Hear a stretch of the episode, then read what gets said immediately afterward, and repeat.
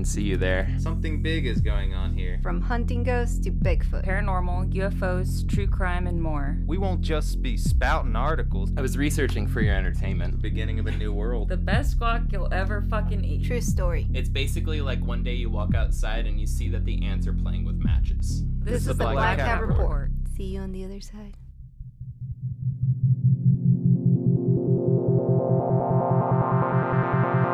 Linda woke up to a blood covered pillow. Her hair stuck to the pillowcase, dried blood on her sheets, her bed, and the floor. It was coming from a cut on her head and out of her nose. It had been one week since she visited her niece, Lisa, at her job and received an x ray that would later reveal the existence of a small, spring like metallic implant under the bridge of her nose. After hearing about the blood and seeing the x ray, Budd would again put Linda under hypnosis and reveal the horrifying truth behind her bloody morning. What they had given her as a child, they had come back and taken in the night. Hello, everyone, and welcome to episode 44 of the Black Cat Report. My name is Gil, and I'm joined with, on this incredible morning, by Joey recording early in the morning Yep. and Selena. Hello. Good morning. If y'all don't, good morning. All right, y'all, let's dive in. Mm-hmm. Now, a lot of major reveals are about to happen today, most of which completely left out by other shows and documentaries telling this case. But as Selena and I have discovered as we've dived into all this research, it was Budd Hopkins' careful observation of subtleties and his ability to connect nuanced patterns that ultimately make the Brooklyn Bridge UFO abduction one of the most powerful arguments for the reality of alien abductions. To portray anything less than the full depth of his work is, frankly, to bastardize the credibility of the case, to simplify the pain of the victims, and ultimately to empower the public to remain in the dark. With all that said, I want to take a moment to do a recap of all that's happened leading up to today's episode. Linda was abducted around 3 a.m., November 30th, 1989, near the Brooklyn Bridge. Struggling to cope with the vague memories of that night, Linda reached out to world renowned abduction researcher Budd Hopkins. Her hypnosis revealed an incredible wealth of horrifying and dramatic details Linda desperately wanted to deny. Fifteen months later, Budd received the first of many letters from Dan and Richard. In it, they claimed to be NYPD officers that echoed the details of Linda's experience. Soon after, Dan and Richard would visit Linda at her home, leaving a trail of early warning signs in their behavior, hints of a growing obsession with Linda and a struggle to comprehend the event they'd witnessed. From that point on, the aftermath of that night has led to Linda being kidnapped multiple times, the mental breakdown of Dan, the revealing of a third witness now known to be the head of the United Nations, and a pattern of letters and hypnosis revealing a deeper, more disturbing understanding of what really happened on the morning of November 30th. Now let's dive in. Do, do, do, do, do, do, do. Ooh, ooh. Just days before the two year anniversary of Linda's abduction, Budd Hopkins received a large manila envelope with a return address from upstate New York. Inside, it contained a letter, along with copies of hand drawn depictions of what the sender, Janet, had seen in the early morning hours of November 30th, 1989, as she was driving across the Brooklyn Bridge. After pairing this letter with further details given during an interview with Budd, this was her story. While heading home from a retirement party, Janet found herself halfway across the bridge when her car began to shut down. First, her headlights, then her dashboard, then eventually her engine. She would find herself slowly rolling to a stop. Before she even had time to process what had just happened, she realized that all of the lights, not only on the bridge, but on the streets and buildings ahead of her, were out. But confusion quickly turned to panic when she saw the headlights of other cars coming towards her in a rear view mirror. Scared she might be hit if she got out, she braced for impact and watched as each of the cars approaching behind her seemed as though they were all crossing some invisible line. One by one, they too shut off and began rolling until they slowly stopped. Soon, Janet, along with the other drivers, began getting out of their cars, trying to figure out just what was going on.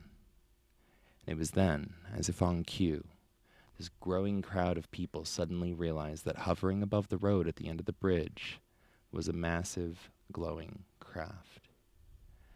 The people started trying to rationalize what they were seeing, playing it down as some assholes filming a sci fi movie, saying it must be something the film crew was doing that's causing everyone's cars to shut off.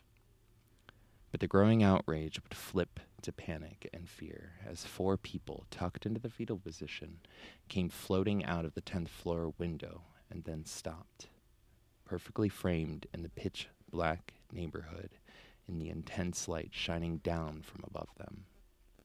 Then, as if choreographed, they quote, expanded like blooming flowers, and were now standing straight up, hovering in midair below the craft. After a short pause, these four people shot straight up into the bottom of the ship, which began changing colors before darting directly over the horrified witnesses, their screams filling the air on the dark, cold bridge. No sooner did shock set in before lights came back on, leaving Janet with a better view of the panicked faces the experience had left with the crowd. Scared of how the people around her were reacting, Janet got back into her car, started it, and left. Within days of her return home, she had learned an important lesson when the people closest to her met her story with ridicule. Even her grown children, as soon as they realized she wasn't joking, told her to stop thinking about it, that it'll drive her crazy, that she didn't see anything, all the while laughing at her. She'd eventually try again, reaching out to her sister and brother in law, who also didn't even hesitate to laugh in her face and treat her exactly the same way. The message was clear. If she wanted to go on with life the way it was, she needed to forget about that night, and so she did.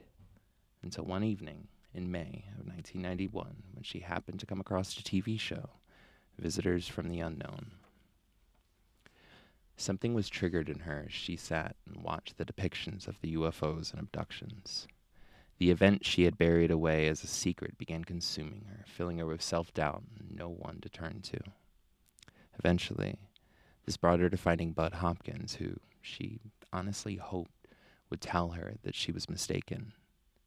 But every detail in that letter and eventual meetings with Budd only further corroborated what Linda, Dan, Richard, and the third man had said they experienced. That is insane. Yeah. Now there's four people being taken. So No very interesting from Oh, I think it, it's yeah, it was the three four people in the aliens. story. Three aliens and Linda. He said three human beings though. No, uh, he was doing quotes. She called them people. Oh. Yeah, to clarify, um, when I said people, I was trying to keep it in the perspective of, you know, people halfway across a bridge seeing something happening at the end of the bridge. She did go into detail about how they looked like they might have been kids, um, but they looked kind of like smaller than than kids, and like Linda's like very, um, I would say like petite, right? And so a lot of times the witnesses are kind of like it just looked like a young girl was coming out of the window, but it was it was Linda. She also mentioned that they looked sick. The three three of the people looked sick because they had such large heads and such small bodies. Yeah. Um, yeah, it was it- the whole thing's nuts. There's another person which we didn't even cover at one point, uh, Erica, who also had it. There, there's a lot of crazy experiences tied up into this. Like And so many witnesses. it does become, yeah, it does honestly become, you know, what you would expect uh, a UFO abducting somebody in Manhattan, like uh, Mhm. to be. Like it would be a lot of people eventually, like kind of coming out. Um, I don't remember the full number, but I believe it gets up into like the 20s or something like that of folks that actually like own up to it. And Mm. you also have to think how many folks of the few folks that reported seeing something like this Um, how many of them managed to know or get to Budd Hopkins? Right, Yeah. honestly, like you know, like there was, he did, wasn't like he was out putting up like flyers, being like, "If you saw something in Brooklyn that night," you know, like. Yeah. so Yeah, Yeah, and the the Yeah, funny uh, thing is like the way that a lot of people mention in their letters of like reaching out to him is his book Intruders that he wrote first. And like in almost every letter it's like I went to the local library and I started looking at books and I st- I stumbled across your book Intruders and after reading a few paragraphs I had to stop because I was so frightened. Um but that's how I knew to reach out to you. It's so Yeah, funny. Which was funny though because they everybody reached out to his publisher and his publisher literally never gives anybody his contact information and it kind of seemed like it was annoying Budd to be honest. like this this lady she had to um uh find him in the phone book. Like she saw that like he was supposed to be based in New York. She literally got a phone book and found Budd Hopkins. The letter that she sent actually had a small note attached saying that if you're the wrong Budd Hopkins, I apologize and um, because it was about to be really awkward. Um, but it wasn't. Um, and that's Yeah.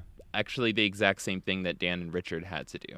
Like they also had to go to a phone book after trying to contact him through his publisher. Yeah. So- I mean, it was really funny in the letter too that Janet said it was really weird to see those three little sickly creatures wearing "I Love New York" T-shirts, which was just very interesting. You know. That was, Yeah. I mean, I think they were the ones that started it, but They were, yes. yeah, but uh, that, but that everything we just spoke about is actually, um, at least with like folks reporting it or reporting it to Budd or whatever. That's kind of why I wanted to point that out about Janet, about how things almost concluded with Janet. It was so fast, like it was within like the next two days, that the people closest to her, folks that that you know never mocked her like that that respected her that she felt she could confide in she very quickly learned i'm going to lose all of this if i keep pushing this subject if i keep talking about it and i think that's a good microcosm right of um, what takes place at all of the different witnesses homes not just in this case but in many others where folks come back and they try to tell their wife, you know, they try to tell their husband, their partner, their their closest friend, and immediately are like, "Oh shit! If I can't even tell this to you, like if I can't even say I think I thought I saw something to you, um, I need to be really careful about telling to anybody else." And so they they bury it. You know, people bury uh, traumatic episodes. And as is often the case um, with any traumatic episode, there can be triggers that years and years and years later come up that bring it back and it starts to consume them. They start to think about it and it becomes, you know, an obsession. Well, within days of Budd starting to look into Janet's story, in late November of 1991, Linda would have her much anticipated run in with Richard. While making her way to the post office early one morning, Linda felt someone suddenly take her hand. Turning to look, she saw it was Richard, wearing a huge smile on his face as he asked if they could talk. After making the demand that in no way would she get into his car or let him pick the spot, she agreed, and they'd take a cab to St. Patrick's Cathedral, later saying, quote, If he had anything in his mind that wasn't Christian, he had changed his mind after being in the church for a while. Oh my gosh, that's so funny. She's like big brain. Big brain got got on mm-hmm. my side. Well, after enough time would eventually pass that Linda felt okay for them to leave the church without putting herself at risk of being kidnapped, they started to walk around town. Linda breaking the awkward silence with small talk after repeatedly putting Richard's subtle advancements down. A few rounds of this later, while trying to recover the vibe after one of Richard's failed attempts to turn the mood, Linda would ask, "What are some of the things you like to do? Do you um do you still like to collect baseball cards?" Richard was taken back and confused a little by this question, but admitted that yes, it used to be one of his childhood hobbies.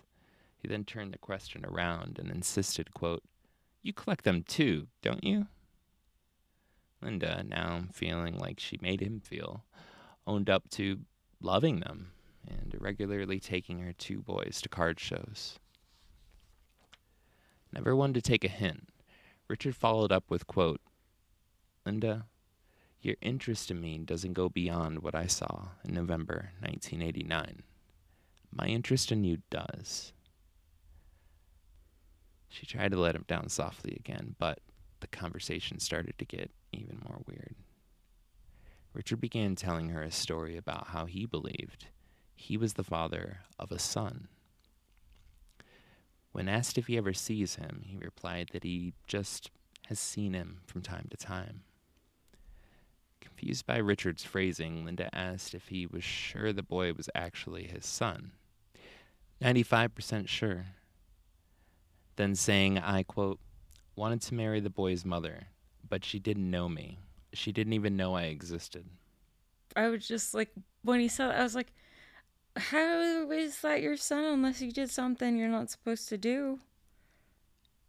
But even then, the Mhm. way he was, the way he was wording it, was like he was trying to get around making these very vague Mm, kind not of like really vague. statements without I mean, at first it like it caught me at least. I Like at these- first and then I was like that like that that phrasing could also be used for non-consensual like Mm-hmm. you know like sex but like looking back and like rewriting or you know writing this over and over a few times I realized like I think he was trying to be like not implying that but also like kind of toeing that line of like well when the hell else does this situation occur Mhm. you know? This went on and on talking about how he'd loved the woman for years even though she didn't know he existed and about the fact that this magical woman was already married to another man. Turning the conversation towards Linda's son, Johnny, Richard wanted to know about how he was doing in school, his interests, how he was getting along, about his friends, all similar questions to what he'd asked on the car ride home after rescuing her from Dan. He started slowly connecting his vague struggles with obvious similarities to Johnny until Linda, finally reaching a breaking point, started calling him out for trying to claim to be her son, Johnny's father. Though offended, Linda couldn't help but feel pulled towards Richard. There was an excitement with Richard she shamefully enjoyed, which made denying Richard when he asked for a kiss honestly a little bit more bearable. After breaking yet another awkward silence, the conversation turned to their own childhood. Specifically, if they'd ever had any imaginary friends. Linda touched on the fact that she had an older sister, Richard. He was an only child, but while growing up, he wanted a sibling so bad that he had an imaginary friend. She was, quote, like a little sister. I always wanted a little sister. He then asked Linda, You ever have an imaginary friend? She did, and while she couldn't remember his name, quote, I made him older than me. You know, a big brother. Believe it or not, I I miss him. Behind the small talk, Linda was in turmoil, stuck between a growing attraction to Richard and a dedication to her marriage. But this finally reached a climax when Richard said, If I should die before you, there's something I want to take with me, before grabbing her and giving her a passionate kiss. She couldn't help but melt into it. Conflicted, but infatuated, she sank into the moment before Richard pulled back, looking her in the eyes and then giving her a soft hug. She asked why he did it, why he kissed her, before they both started crying. He responded, Thank you, Linda, that he would keep it with him always, that now they have something of each other, and then apologized. I know you're feeling disloyal, and I'm sorry, but it was just a kiss. I know you're feeling like I made you do something wrong. When the moment finally calmed down, they agreed that they should probably just go their separate ways. Richard leaned in for another hug. Linda, warned him not to kiss her. He was respectful. And then, before finally leaving, he handed Linda a little box and told her that it was a gift she should take to Budd Hopkins for having been so supportive of him, Dan, and the third man. She would give this to him a few days later. The box contained a gold friendship ring with his name on it. It said Budd, engraved beneath a row of four small diamonds. And etched on the inside of the ring was the name Richard, with two dates 1130 89 and 1130 91, marking the two year anniversary between the date of Linda's abduction and the witness of it by Dan, Richard, and the third man, to the present and all that's come in between. Just a few days after Richard and Linda's meeting in the park, Bud would receive a letter from Richard in the mail. Dear Mr. Hopkins, the meeting yesterday between Linda and I went very well. She was very relaxed and comfortable. I gave Linda the choice of where we should spend our day. She preferred to stay on Manhattan Island. We went sightseeing and saw St. Patrick's Cathedral, Rockefeller Center, and then we walked through Central Park. I wanted to hug and kiss her, but knowing Linda, she would have run away. Linda is a very interesting person. There's no wondering why, considering what she might be. Yes, Budd, I believe that Linda is from another place, but raised here. I know she doesn't agree and becomes angry when this opinion is expressed. There is nothing more we need to know about her. We're convinced that she isn't working for anyone. However, if we possessed her talent of protecting ourselves, it would make our work a lot easier. It would stop the perpetrator in his tracks. At the same time, no one would get hurt in the process. What better way to protect our world leaders and each other? Only Linda knows what she possesses, but she refuses to admit it by saying she doesn't remember. At any rate, I won't say a word to anyone. The third party decided it was best not to attend our little meeting. He had many other commitments to tend to. He is an unhealthy man who needs to slow down.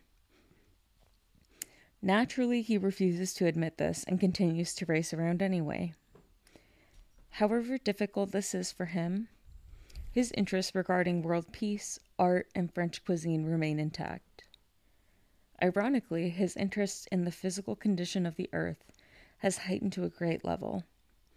He will most likely spend the last years of his life dedicated to this cause. The November 1989 incident has taken its toll on him. We are worried about his health. As for Dan, he has suffered another setback at the tail end of our trip. Shortly after we returned to the States, we checked him into a hospital for observation.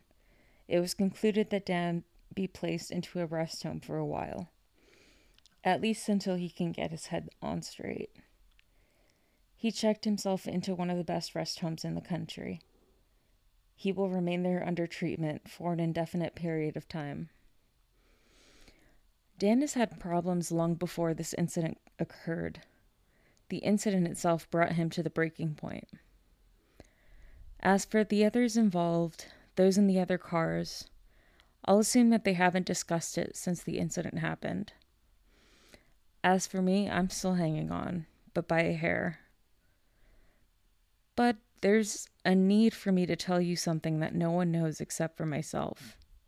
I have to share this with you, because if I don't, Dan will have my company at the rest home where he is now staying. However personal and embarrassed I am about this, I have to get it off my chest. You are the only person I know of where there will be a possibility that you may understand. For the life of me, I don't understand, and maybe it's better that I don't. In fact, I find this particular situation harder to accept than the November 1989 incident itself. Please don't think that I too have gone over the edge. If I have, then I must have been crazy for most of my life.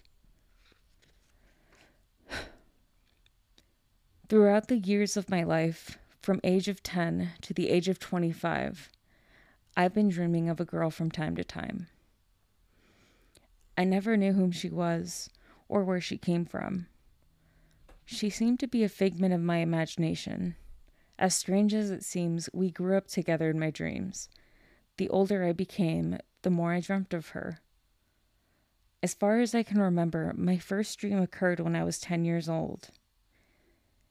In the dream, I didn't know where I was, but it was a very bright white environment.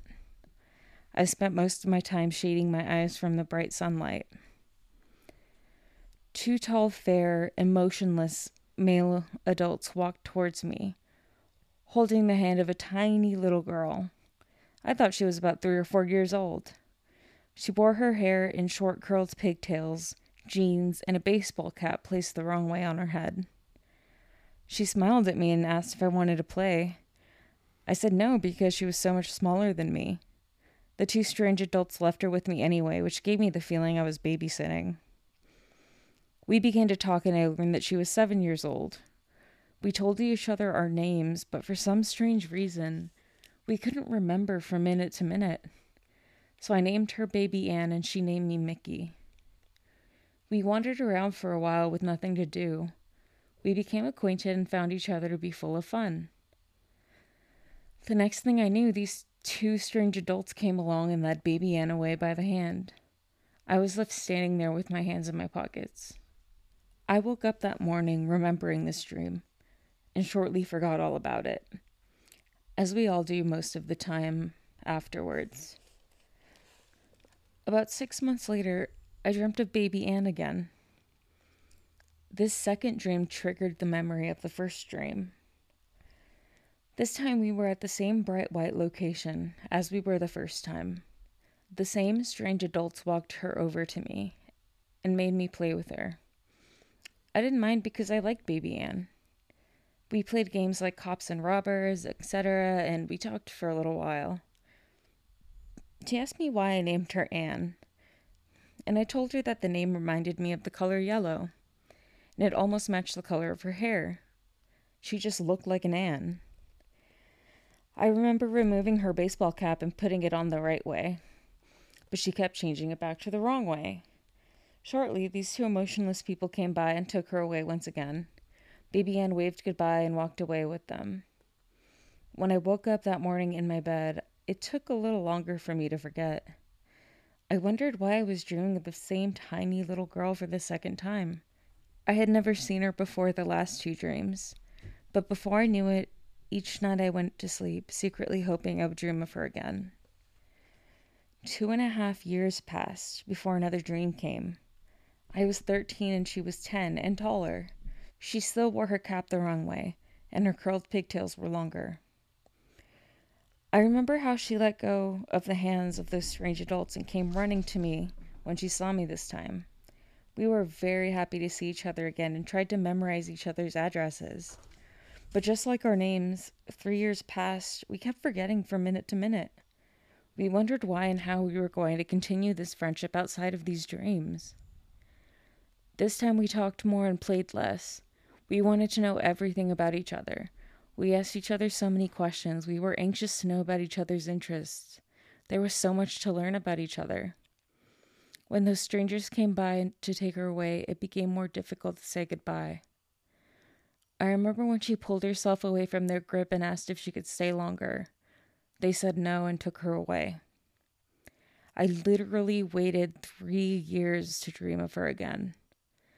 Three years is a long time for a kid to wait for something. The years dragged on, but it was worth the wait because the bonding began. I was 16 and she was 13.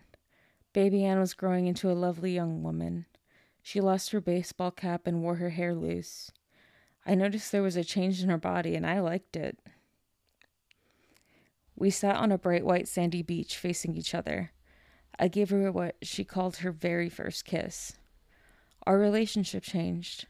We constantly held hands, and from time to time I'd steal a kiss or two. When it was time for her to leave, it hurt us more, and I was getting tired of being left flat with my hands in my pockets. I protested, but these two fair men didn't give a damn and took her away just the same. The older I became, the more I dreamt of baby Anne. It was fine with me, but it was taking its toll on my real social life. It didn't matter who I dated, they just couldn't measure up to baby Anne. I was old enough to know that I couldn't let this figment of my imagination take over my life. I wasn't handling it very well. What was I to do? By now, I was seeing baby Anne on a steady basis, about once every six months. The bonding became stronger and stronger. She became more and more beautiful. I couldn't help myself. What does a boy do from age 16 to 19 do? These dreams wouldn't stop. If they did, it would have broken my heart. I've lost control. By the time I was 25, I was totally beside myself with love. I wanted to get married, and so did baby Anne. But how? You can't marry a figment of your imagination. What were we going to do? Stay in our dreams? Never to return to our bedrooms again? How? I'll tell you, Budd, I had a problem. These dreams were torturing me. I wanted them to stop no matter how painful it might have been. I tried therapy and the local priest, too. Nothing helped. The dreams continued. In the year 1969, when I was 25 and baby Anne was 22, the bond was completed. We were going to spend the rest of our lives together, no matter what we had to do. I don't think there was ever a greater love than ours. Until those miserable, creepy bastards came along and attempted to take baby Anne away from me. We tried to explain our problem. We told them that we never wanted to be apart, but they didn't care. They took her away from me. I tried to stop them, but they were much stronger than I. She cried so much that she lost her breath and struggled all the way. I chased them, but it was too late. They were gone. This meant that we wouldn't see each other again for another six months. I knew we would try again to stay together at that time, so I was left angry and hurt with my hands in my pockets.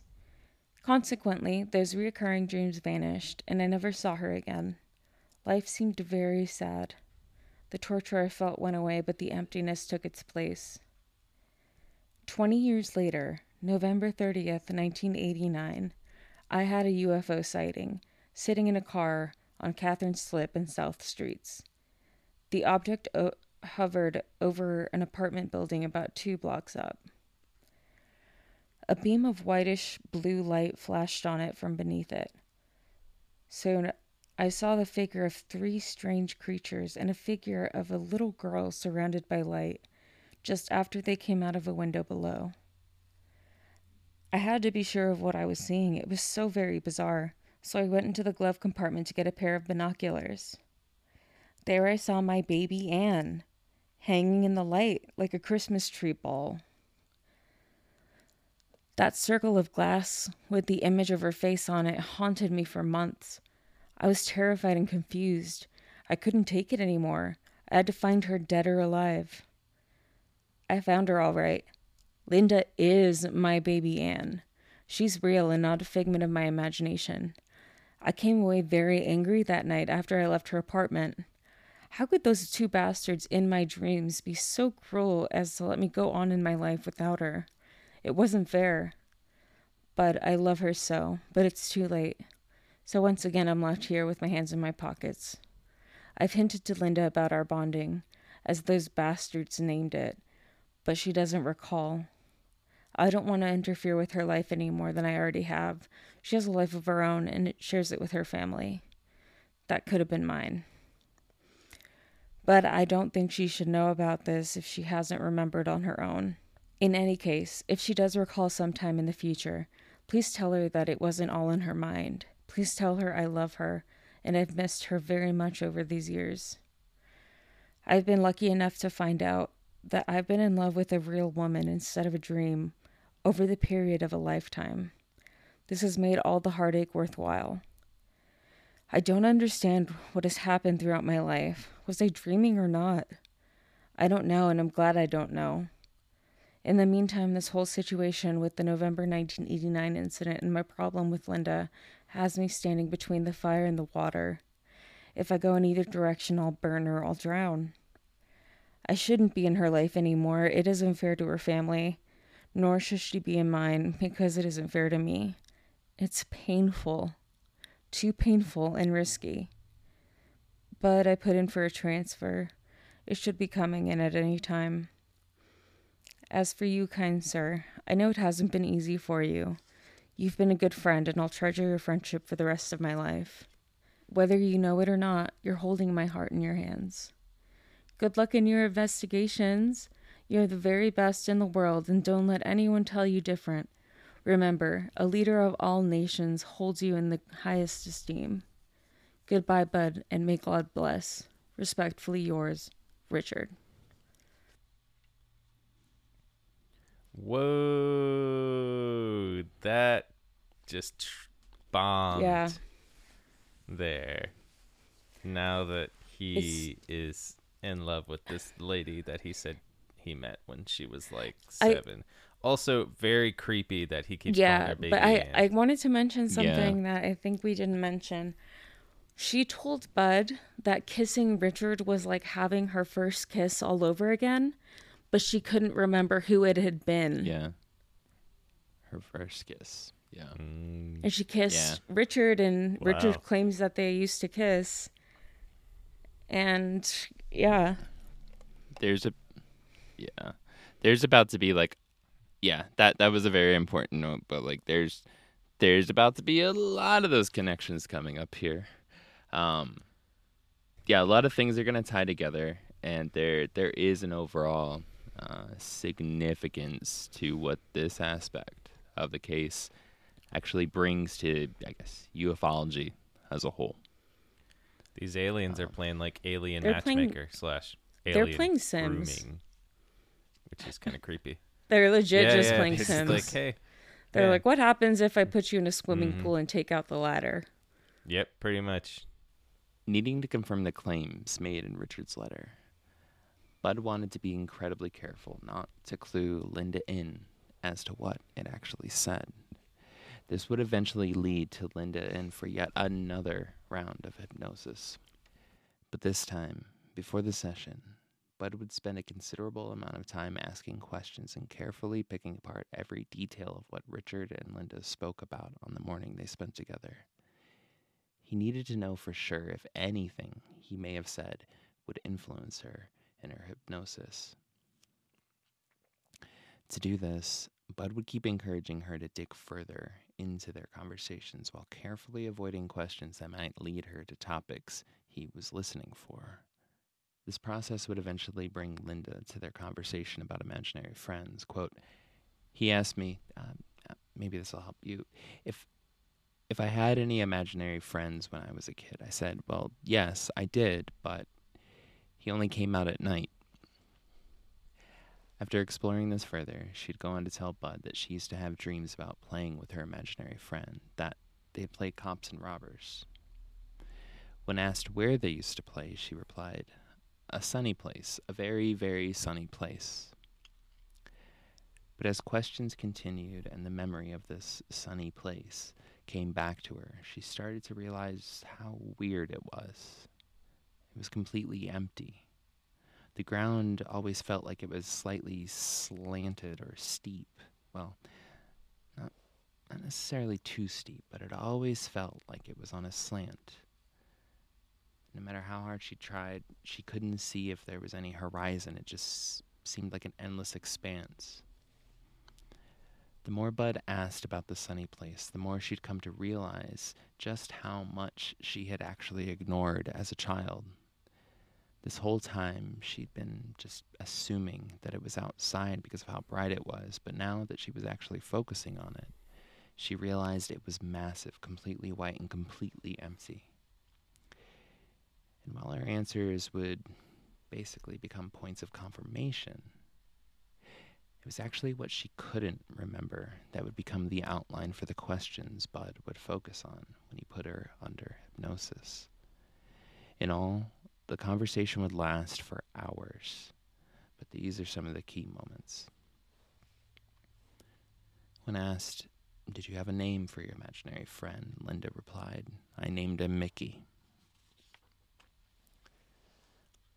Tell me more about these two adults. Describe them. They were very tall, blonde, pale and wearing skin tight blue suits.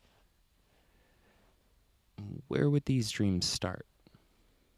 They would always start with me coming down a sort of ramp into the larger white room. What would you see? A small black speck in the distance. I would walk with the two adults, and when we'd get there, I'd see my friend Mickey. Were there other kids? No, just us, just Mickey. He was older than me, tall, had blue eyes, strawberry blonde hair, and was very cute. Budd then carefully asks Linda if maybe, as she was starting to grow older, if her fantasy started to change, that maybe they would start to include sex. No, no. Maybe there were, but I don't remember them. He's cute though. I made him very cute. He had a button nose. He was he was adorable. You don't think I'd pick a brother or imaginary friend and he'd be really ugly. He was really cute. Johnny looks a lot like him. Who? My Johnny. When I think about it, yeah, button nose, blue eyes. Yikes. Whoa. There it is. There it is. There is, yeah, and I'm, there's like eight pages, maybe about like, yeah, like eight, somewhere between eight to 15 pages of Linda going back and forth with Budd because he's he's very intentionally not being direct. He doesn't want to lead her on. And she's kind of he's kind of slowly bringing her into the area and just kind of let asking her what she sees more or less. And he brings up the fact that um like he he has her go back to like have you know basically you've seen uh, yeah. He goes back to the fact he's like well you've seen richard but what does he look like? She goes in and explains it and then she's like have you ever seen or somehow they get to the point of like richard as a kid and she yeah what do you think you'd look like as a kid? No you're right you're right. And like she's like well when i was at the the house when she had been kidnapped by dan she saw a childhood photo of richard it was in black and white yada yada yada but basically in that photo richard and johnny look identical She also she says, "Oh my gosh, if you know Johnny were thinner, that would look just like him." But then she also had said um, at some point during being asked questions, she was like, "Oh, that's so strange. Like that looks a lot like him." And then Budd's like, "What?" Then she's like, "The picture um, at Richard's house that looks like Mickey." So from here, Budd asked Linda about Johnny, then would have her compare her answer to the same questions about Mickey and vice versa. Like I said, it's a long conversation. And over and over again, every question, Budd asked Linda about similarities between Mickey and her son Johnny kept pushing the likelihood of Richard's letter being the truth. After this, Linda and Budd went downstairs to the room where they had all of the previous hypnosis sessions, and once they settled in, Budd told her that he wanted her to see herself as a little girl, 10 or 11 years old. Budd then attempts to place Linda in the exact same environment she had just relayed to him when she was remembering meeting with Mickey. I want you to use, I want you to see yourself standing on a ramp of some sort. There's a, a man on either side of you. The men you've been describing to me, very tall, blonde. You're in a very brightly lit place, very sunny. He then had her explain the area around her, what it looked like. Uh, were there any trees or grass, any anything, any horizon? It has a dome, round dome on top of it, darker white than th- the sky. Budd then asks Linda to try to go back, back to before they got into that room. He asked her what she saw leading up to the room, and After a little bit of struggle, she finally comes to hallways. Narrow hallways. There are doors, funny doors with rounded tops. I can't see any doorknobs, but I can see that there are doorways. And as Budd was having Linda slowly retrace her steps, pushing her to dive deeper and deeper into her memories from the White Room, she walked back up the ramp and then down the narrow hallways. But at this point, something happened. She suddenly jumped to being about seven years old. She started talking about being so excited because her and her whole family were going to a place called Raven Hall, a local swimming pool in Brooklyn, Coney Island. She couldn't stop thinking about how all of her friends were going to be there, that the, the whole neighborhood was planning to go. Next, she was untying her shoes in one of the women's changing rooms and noticed the door starting to open. She screams for her mom, asking for her to basically tell her sister to stop messing with her. But her sister yells back from outside I'm not anywhere near your room, and we're all next to one another. Linda then watched as the door continued to slowly open, little by little, and started yelling for her mom. But no one answered. With the door now almost entirely open, she walked up to the doorway and looked out. But there was no one around. She stepped out of the changing room and looked behind the door. Her eyes fixed on a tall, strange looking man she didn't recognize. Then realized there was another, almost identical man standing behind him, both in skin tight blues. In unison, they said, It's time to go. Mm. Linda snapped back with, You better go away before I go and get my dad and my Uncle Mike and my Uncle Dominic and my Uncle Salvatore. Everybody's here. No, it's time to go. Go where?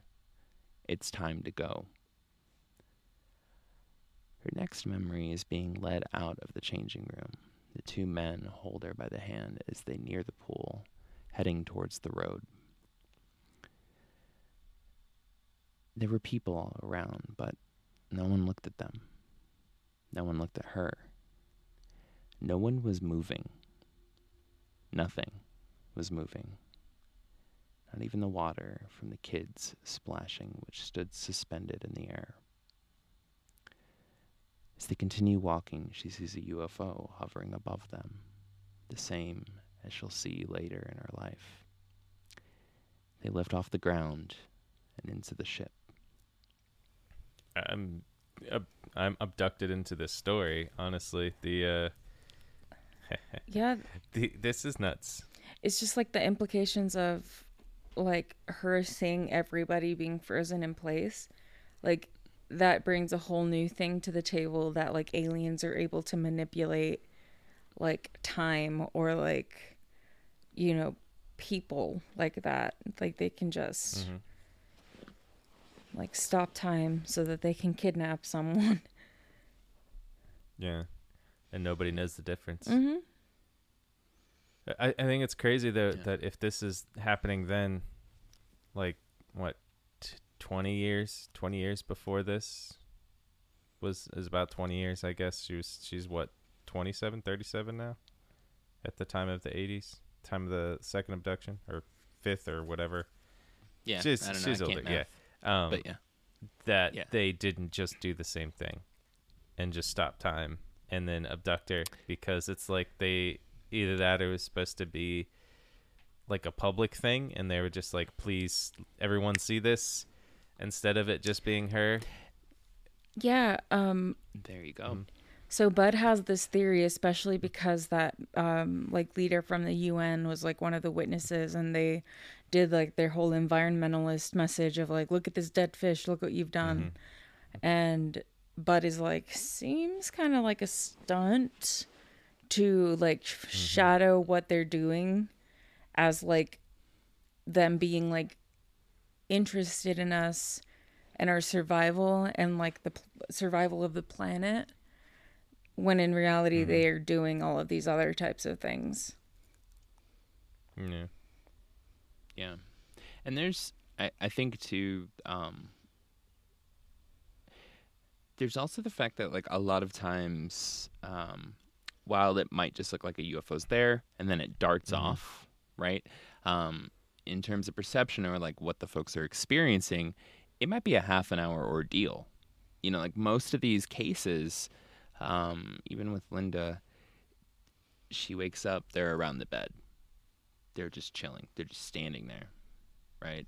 Um, and it's this this long process before they actually go outside, and they're up there, and they go up into the ship. Mhm. But what witnesses see is just the craft appearing, and within a second, everybody's outside of it. They go into it, and the ship takes off. Right. So, in terms of how it actually breaks down with with time, people see it for three seconds, but it feels like a half an hour to the folks experiencing it. And if it's, you know, just a couple seconds, then it's just something happening in the corner of your eye. Yeah. So I want to speak to this because I uh, just wanted to correct, make sure I was on the right path. But if maybe that they're using some kind of gravity thing to slow time because gravity affects time and controls the speed of time. Farther away from gravity, the slower the time goes. So maybe that they were Yeah. uh, keeping gravity away in some sort so that it slowed time t- enough to stop it. Hmm. I don't know. Maybe that's what they're working through. Interesting. Maybe their suits just help them run super fast. Theory of relativity. well, well, once inside, Linda recalled seeing more adults, all of them looking similar to the two men who had taken her, with the exception of one, a feminine looking version, which she comments on for quite a while in the book, saying she's buff, too buff, and quote, she must be a bodybuilder.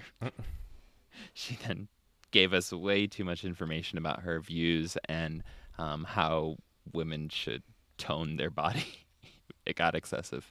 But from here, they continued walking, leading her down the ship's hallways and taking her directly into one of the funniest scenes I've ever read in an abduction case. Her next memory is of a door sliding open and revealing a large, dark room with a single bright light shining down directly in the center. They stepped inside, leading her through the dark towards the beam of light. As they got closer, she saw in the center of the light there was a large table emerging from the floor with smaller cubes surrounding it. And when they reached the light, they all just kind of took a seat on the smaller cubes and just sat around for a while. that was it. They all, they like literally, they all just like sat down mm-hmm. around this table. like in the book, it leads up as like, oh shit, you know, like she's about to get put on the table after being abducted by aliens. We all know what happens at that point. Nope, they all just took a seat, just chilled. Mm-hmm. That was These it. are the trolls sat of there for these are the trolls of alien lore. They're just like sitting there, kind of like side eyeing her every once in a while because she's just like, "Am I gonna get put on this table?" And they're just like side eyeing her. I like to think I like to think that they just got a hold of like one of those like super shitty like parenting books and they saw that around her age it's normal to like, you know, put a kid in timeout and they just, you know, understood that as like, well, this is part of their reproductive process. Mm. So we must put her in timeout. And they're just kind of like, I don't get it. I don't understand you. That that and they're just like waiting for her to compliment the table. And it's like we just built this table just like- together and they're all just like waiting for it looking at her like and she's just like mm-hmm like just like kind of looking around and they're just like why haven't why hasn't she commented on her table yet we just had it installed. and they were like, oh shit, I forgot. Humans can't see the same light spectrum. She didn't know we were watching TV for the past three yes hours. yes yes Well, after they all just kind of sat around and did whatever the hell that was. They took her to another room, but this one was incredibly bright, with absolutely nothing inside of it. And as they led her inside, she noticed that the floor was slanted, almost like a ramp. It was white and hard to distinguish from the walls and what must have been the ceiling. Although there was some slight differences, it was pretty minimal. As they walked, she noticed they were taking her towards a small black speck. Turns out it was a boy. Once they got there, and after complaining that she didn't know him to the adults, she asked the boy if he wanted to play. He said no. And then they just proceeded to stare at each other awkwardly as the two aliens walked away. After a long silence, the boy asked Linda why she was wearing her hat wrong. She got defensive and he called her a baby. Standard kid stuff, really. Anyways, with literally nothing else to do but walk, sheer boredom soon won over the petty silence, and they started talking. This next part is a direct quote. Next, he said, Well, what's your name? My name's Linda. And what's your name? And he told me, and I forgot. And so he said, What's your name? And I said, My name's Linda. And what's your name? And he told me, and we were going back and forth like that. Yeah, well, what's your name? And I said, Linda. And it was going on and on. And then he would tell me his name. I don't remember. End quote. Well, they were fully aware at this point that they couldn't remember each other's names the moment they heard them. So they eventually gave each other nicknames Mickey and Baby Ann. From that moment on, they were friends, chatting about school, hobbies, and finally sports, realizing they both loved collecting baseball cards. Well, as they chatted, it also became obvious that it wasn't just each other's names they couldn't remember, but also things like the name of the school they went to, their neighborhood, places they liked to go. In hindsight, anything that would ID one another. Dun dun dun. Eventually, it's, it's like a very trippy part of the Yeah, book to read, like- honestly. But um, That's s- it's so scary. Like they can affect your well, obviously they can affect your memory because people often have like flashbacks and like repressed memories, but it's just hmm wild. It's stored they're, somewhere like- back there, but like they're They're like censoring them. I imagine like Yeah. they're like, "What's your name?" yeah, Boop. What's your name? Boop. boop. oh boop, that's a good name. well, baby boop. boop. Well, eventually, the two men in blue came back and told Linda it was time to go. She said goodbye, waved to Mickey, and was taken back into the same room. The one with the large square table, block thingy, and all those small square blocks around them for seats. After that, her next conscious memory was sitting outside of the dressing room, confused and wondering how she got there.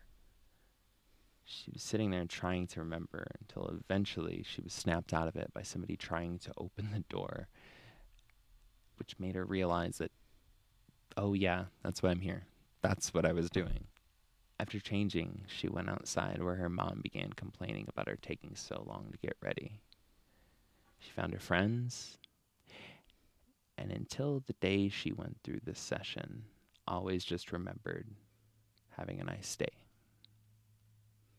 She estimated that her time with Mickey, Richard, was about 45 minutes at most. Damn. After bringing Linda out of hypnosis, Budd was trying to cope with the weight of what was just confirmed.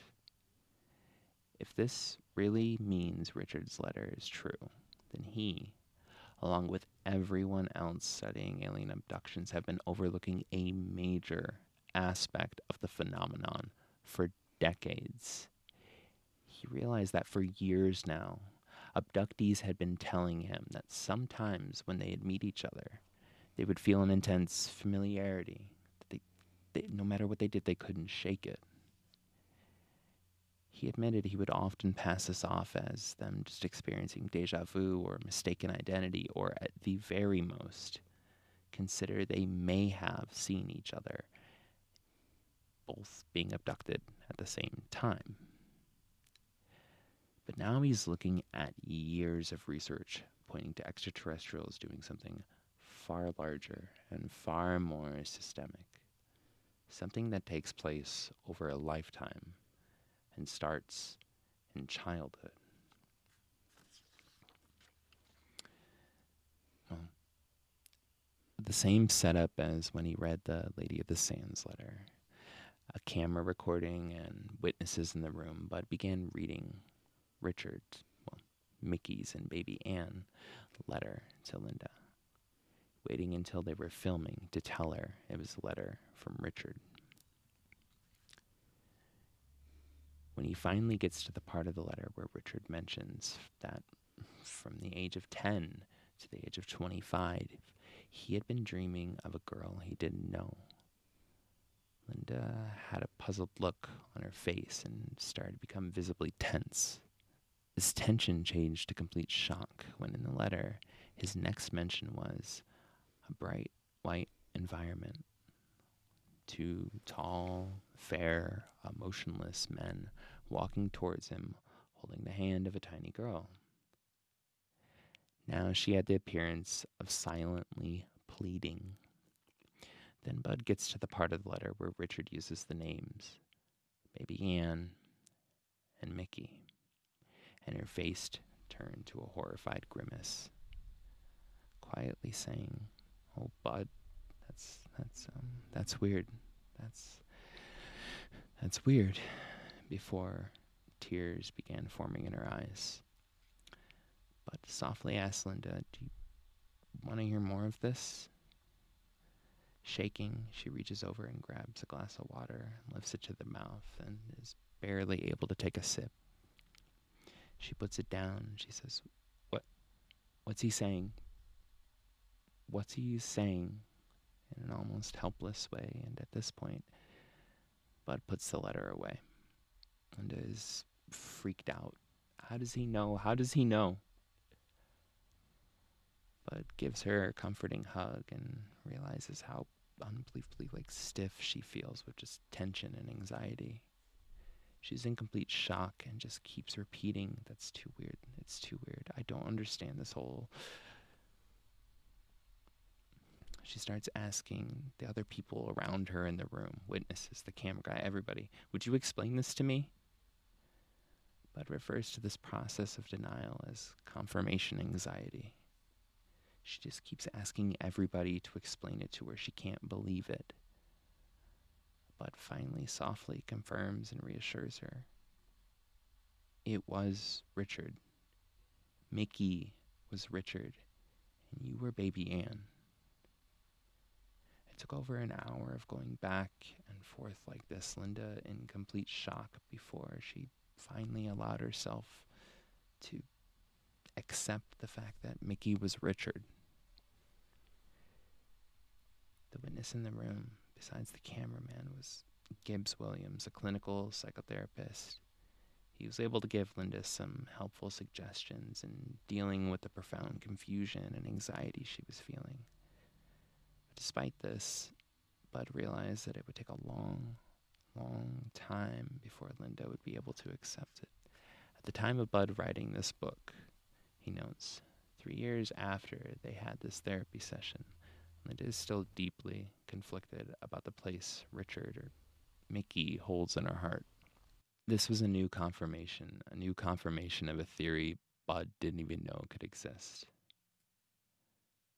Budd came out of this pretty much convinced there might be a systemic alien reproduction program, the implications of which are obviously entire foreign, entirely alien to us.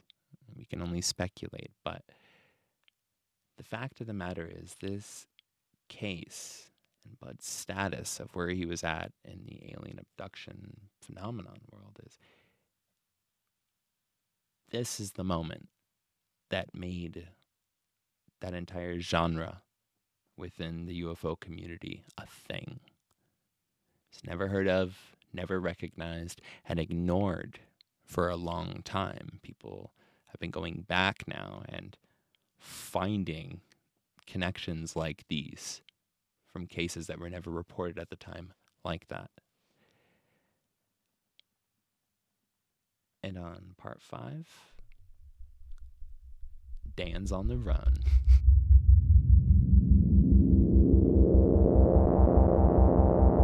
Thank you so much for listening to the Black Cat Report and our episode on the Brooklyn Bridge UFO incident, part four.